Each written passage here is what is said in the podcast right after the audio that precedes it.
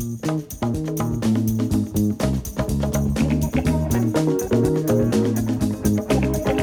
listening to Detroit Today on 1019 WDET. I'm Stephen Henderson, and as always, thanks for tuning in. Late last week, in the middle of the night, Senate Republicans pushed through a major overhaul of America's tax system. It's one of the biggest reshufflings of the American economy we've ever seen, and yet senators didn't really even get a chance to read what was in the bill. We know that it includes a major cut in the corporate tax rate. It gets rid of the individual mandate that supports Obamacare, and it makes changes to how we treat so called pass through corporations. It would also increase the national deficit by more than a trillion dollars over a decade, according to the estimates. What would this mean for the economy? And is this a fiscally conservative or responsible bill? What would it mean for you? We're going to spend some time now talking about specifically about that bill with Shikha Dalmia, who is a senior analyst at the Reason Foundation. Uh, she identifies herself as a as a libertarian. Uh, I would call her a conservative, but we've had that. we've had that argument before. We're not going to do that again today. Uh, but uh, uh Shikha, I want to start just with your reaction to the bill itself, the process that it went through in Congress to to to pass both houses, uh, and whether you think this makes any sense. Well, uh, you know, talking about the process, I was listening to Sandy Levin in the waiting room, and mm-hmm. it was interesting. He was complaining about the process of yeah. this bill, which I completely endorse. On the other hand, I was also recalling the process that was followed when Obamacare was passed.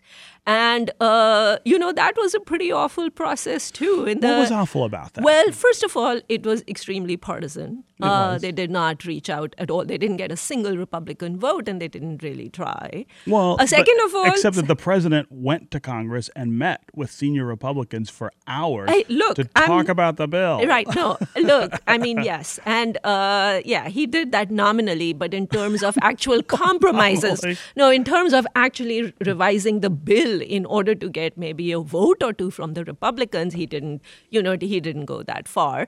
They used all kinds of accounting gimmicks, smoke and mirror, you know, double counting Medicare savings, paying that to, you know, using them to pay doctors even as they were not really uh, cutting the Medicare budget. Same thing that we are doing now. Yeah. And uh, ultimately, they ended up using a reconciliation, right, uh, to get the whole thing through sure. because, uh, you know, they needed to attach amendments to get Bart Stupak's vote at that time. Uh, you know, if you remember the whole Cornhusker kickback, uh, you know, so there was the process was horrible sausage making. Sausage. Well, no, but yeah, but so that's kind of what. And it's not. It's not that different on either side. I mean, I right, agree. Exactly, and so that's what's happened. But no, I mean, I think Obamacare crossed a few boundaries at that time, and Republicans have crossed even more now.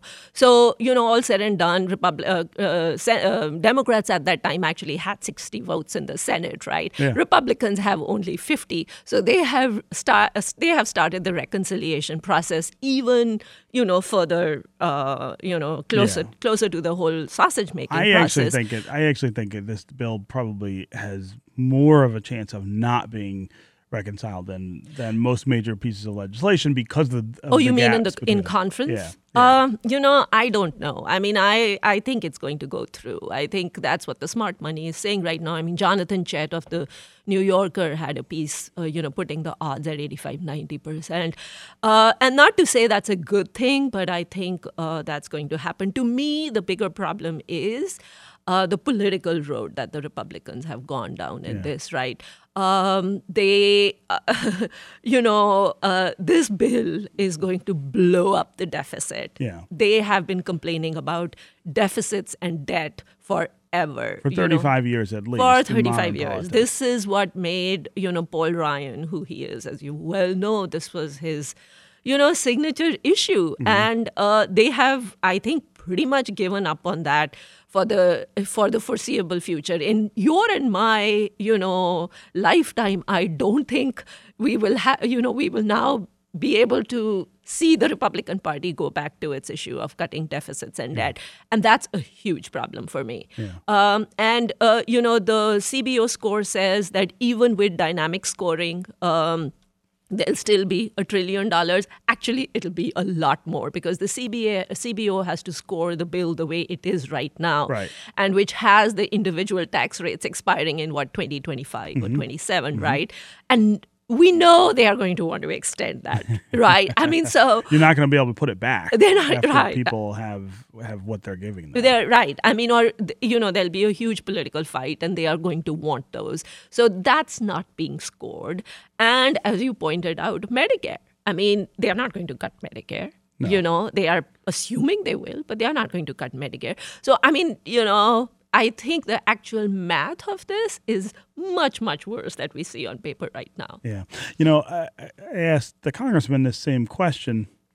You look at the polls, 49% of Americans say they don't like this bill. And, and a good percentage of them say they don't necessarily even think a tax cut is the thing that the Congress ought to be focused on right now. What is driving this? If, if that many people are against it, that you know this is not a popular administration, this is not a popular Congress. Seems like the, the political instinct should be to be uh, running toward the things that people say they want fixed, but they have been uh, laser focused on this and getting it done before the end of the year. What what, what is the What's the motivation, you think? I mean, a couple of things. I mean, first of all, I think the one bright side of this bill, and you and I will disagree on this, I know, is that it uh, cuts corporate tax rates from 35 to 20 percent. Uh, you know, America has had the highest corporate rates in the civilized world and by a lot. I mean, not just by a few percent. Yeah, right. But yeah, but it matters. I mean, I understand that the effective tax rate sure. on corporations is not that high, but there's a dead weight loss to the economy when you know corporations have to engage in this evasion behavior. You know, they end up paying accountants and lawyers instead of using that money to actually, you know, invest in something that consumers would want. So, uh, I mean, I think most economists would agree that that's not good for the economy. So that's a real bright side. On the other hand, uh, you know, uh, when it comes to individuals, they haven't done a whole lot, right? I mean, uh, the individual tax rates are going to expire in six or seven years. Uh, you know, I, uh, you know, I would have preferred a tax code that expands the tax base. This bill doesn't do, doesn't that. do that. It doesn't do that. Um, you know, they are uh, going to. They, you know, I like the fact that they are taking away some of the deductions because that makes the tax code much more complicated and, uh, you know, and what keeps uh, accountants in business. Uh, on the other hand, you know, so they're taking away SALT, right? The mm-hmm. state and local deductions, mm-hmm. which is kind of fine with me. On the other hand, in those states, the top income uh, payers are now going to have an effective tax rate of over 50%. Yeah. I mean, yeah. that's punitive. Yes. And the only reason, so now to come to the politics of it, why are they doing it? Because they see as pretty much hurting Democratic states, blue states, and they don't care about them, and that's a problem to me. Yeah. Um, uh, yeah, and and I'm not sure. I'm not sure that their calculations even there make much sense. I mean, if you think of uh, Republican enclaves in California, right? Not yep. there aren't there aren't a few of them. There are right. quite a few. Right. Um, uh, you know, why punish those people along because they live in a blue state? I mean, there's there's a lot of counterintuitive political behavior. Right. I think. No, at, absolutely. At, at play here, and I wonder if it's a reflection of the instability in the White House. There's a sort of volatility in the White House. Has he has uh, the president's behavior sort of reset even the way that the Congress is thinking about uh, politics and governance right now? You know, it's hard to uh, assess what uh, you know what the Trump effect is on this, except that they had a lot of pressure from the White House to get something done. On the other hand, Trump has no head for you know, wonkery, right? I mean, he doesn't understand the details. He doesn't understand what the consequences are going to be. He doesn't understand the math, and he doesn't care to understand any of that. Right. And uh, you know, so um, uh, so what effect he's actually had is just hard to say because he hasn't been a great salesman for you know for this bill. Um, you know, on the other hand. Uh, uh, the, the one political consequence that they are not factoring in is that you know their calculation right now is we cut corporate taxes and we get growth and that could happen uh, whether it'll happen to the extent that it'll deal with the problem of you know middle class wage stagnation Right. you know we don't know it could i'm not as pessimistic Yeah. as sandy levin is Well, but it hasn't. I mean, I think uh, the best guide there is history. We've done this before, not once, but many times, and it, it has never grown wages. That's that's not exactly correct. I mean, there was, uh, you know, the, uh, uh, we did cut inflation when Reagan was um, implemented his tax cuts. You know, he dealt with both inflation and tax cuts, and we did get a very long period of growth. Now, you can say we also got deficits at that time. We got deficits, We got we deficits, also- but we also did get a very long period of growth. but we had wage. We've had wage stagnation since then.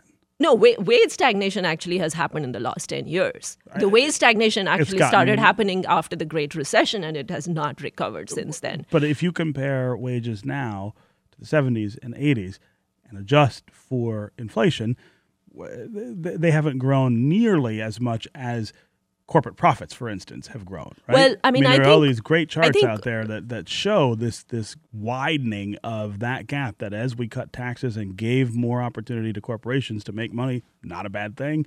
Uh, wages have not kept pace in any way in terms of that growth. Well, I think uh, there are a couple of responses to that. One, the the inflation index doesn't look at a whole lot of things, and one thing that it doesn't look at is the cost of healthcare, which has Sure. increased Which has so much. Yeah.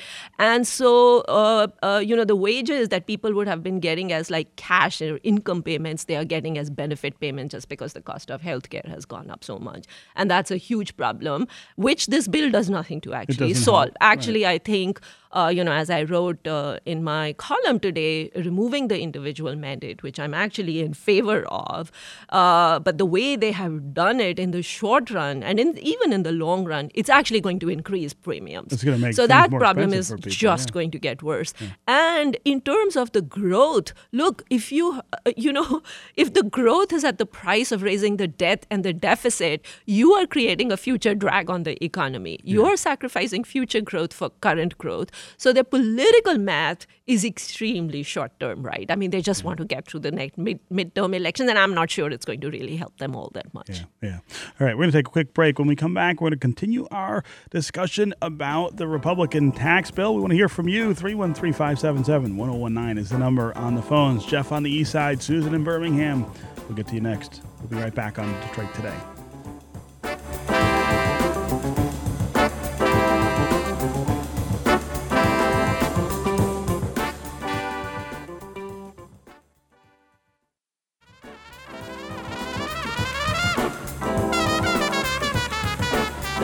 You're listening to Detroit Today on 1019 WDET. I'm Stephen Henderson, and as always, thanks for tuning in. My guest is Shikha Dalmia, senior analyst at the Reason Foundation. We are talking about the Republican tax bill, which passed the Senate late last week, now heads toward a conference committee between the Senate and the House to try to figure out whether they can iron out their differences and send it to the president's desk. What do you think about that tax bill? What do you think about the things that it does? What do you about think about the things that it doesn't do? And do you support the idea that Republicans are doing this, focusing on this so intently right now? Do you think maybe there are some other things they might do in Washington to make life a little easier or better for people in this country? If you want to join the conversation, 313 577 1019 is the number on the phones. That's 313 577 1019. You can also go to the WDET Facebook page, put your comments there, or go to Twitter and hashtag Detroit Today, and we will work you into the conversation. Let's go to Paul in Oakland Township. Paul, welcome to Detroit Today. Yeah, thanks. Uh-huh. Um, I just want to point out something about growth. We keep talking about the tax cut stimulating growth, Mhm. and we all know that you can only stimulate growth in one of two ways: increase productivity Mhm. or add more people. Yes. We've the corporate profits have been just astronomically high in this recovery, and I haven't seen investment to increase productivity. In fact, productivity has been lagging at less than one percent since the recovery. right. So there's not that investment taking place, even though the money's there. And the second part is we're running an unemployment rate of 4.1% and an aging population. So where are we going to get the people? so if we're not getting investment for productivity and Yeah, we, we don't, don't- have the people, Right. and then we turn around and close the borders, you're not even going to have immigration. I just don't see how you're going to get growth by giving the tax cut. Yeah, I, uh, Paul, I'm absolutely on your side there. I think I think it's a, a very dubious case. Uh, Shikha, you, you you see it slightly differently, I think. Well, no, I mean I agree with the part about uh, you know growing the population. I mean, you know, no country grows uh, economically when it has a shrinking population. Right. And uh, so, you know, what this administration is doing in terms of not just building the so called wall, which is going to be horribly expensive. Right. And that's the next big fight that we are going to be in later this week, in fact, when the government funding bill uh, is uh, negotiated. Uh, you know, but yeah, I mean, they uh, America's population has declined and they want to cut back on legal immigration at the same time, which is insanity. Mm-hmm. And especially since we know legal immigration uh, you know, especially of the high skill variety, has given us the kind of productivity gains that we, you know, that we have. I mean, look again. I'm not uh, pessimistic about uh, the cuts in corporate uh, rates actually increasing, uh, if not the productivity, but I, as I said, the dead weight, taking off a dead weight loss from the economy and actually growing the economy. And given that we are at full employment or near full employment, I think the effect may well be felt, you know, on the wage front uh, you know, this I mean, time. I, I, hope you're right. I, I, think Paul's point, though, is that we have a very recent example of massive corporate profit growth with little or no wage growth. And and so what's the what's the argument that well, says? Well, one of the arguments is that we've had uh, profit growth of corporations, but they're not bringing those profit backs over here, right? Because of the high corporate tax rates that they have to pay, and also the fact that they have to pay their taxes on you know their entire global earnings, which is one of the things that this tax bill actually fixes for corporations is it goes uh, from a worldwide system of taxation to a territorial system. You know, again, we were the only country on the planet uh, which had a worldwide system, and that was a huge barrier to returning these investments and in you know or revenues and investing them productively in the economy. Yeah. We'll and this is going to fix do. that, yeah. and we'll, we'll see, see how how much, much, they, they do. do, that. Yeah. But uh, you know, but that doesn't mean that that's the only fact. You need capital, but you also need labor uh, in order to gain uh, raise productivity. And uh, this administration doesn't seem to be interested in the latter part, unfortunately. Yeah, yeah. Paul, uh, thanks very much for the call and the comments. Let's go to Ruby in Ferndale. Ruby, welcome to Detroit today. Hello. Hey. I I am very frustrated because these conversations never incorporate the fact that U.S. corporations are heavily invested in prison labor, whether it's in the stock or in the products. And this idea that if we give them the tax break, they're going to bring jobs back, it's just a scam. They are heavily invested in the prisons, and that stock is going through the roof. And, and what so, you're saying is that they're using prison labor instead of Yes, uh, instead uh, of employing yeah. Americans who are out on the, you know, looking for jobs.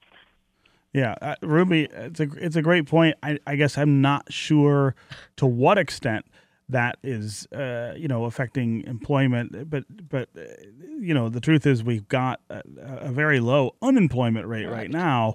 Uh, it's not uh, employment is it's not that it's not an, an, issue it's not the issue i think that's holding the economy back it's wages. Uh, although i do think that there is a very strong case to be made that corporations probably prefer prison labor where they can get it because it's a lot cheaper and you don't have to worry about wages uh, at all there. So yeah, um, I'm not just not sure how huge a problem in it, just in, in terms of. I mean, it's a moral numbers. problem. It's a moral it's problem, right? Yeah. I agree. It's a moral problem. I just don't know how much of an actual problem it is, yeah. and yeah, I'm opposed to corporations being able to rely yeah, on prison labor. And, right. yeah. uh, Ruby, though, thanks very much for the call. Jeff on the east side, you're up next on Detroit Today. Hi, Steve and hey. Ruby. Uh-huh. This bill is a moral problem in that, you know, to a large degree, it is Michigan on steroids. When they passed that bill to lower taxes here, you see how they shredded education, cash assistance. You see how they tax the seniors. Mm-hmm. Just wait until this bill go through and see how much they go after the food stamps as well as we already know the Medicare as well as Medicaid. Yeah. It's Michigan on steroids. And for it to happen, you know, with these millionaires, I mean, I look at our governor. The governor was reelected. The year he was reelected, he paid zero federal taxes, just the AMT. I think his income was something like three hundred eighty-two thousand. He wrote off four hundred twenty-five thousand with a zero Yeah. effective No, tax rate. Jeff- Jeff- it's already expected that Donald Trump's doing the same Right. thing. Jeff, I think that's And a great point. I, we're going to deductions. Yeah, we're going to run out of time, so I want to give Shikha a chance to, to respond. We have seen uh, Michigan is a is an interesting parallel here. We cut corporate taxes dramatically, but we also gutted really vital services like education. We made uh, tax increases for seniors.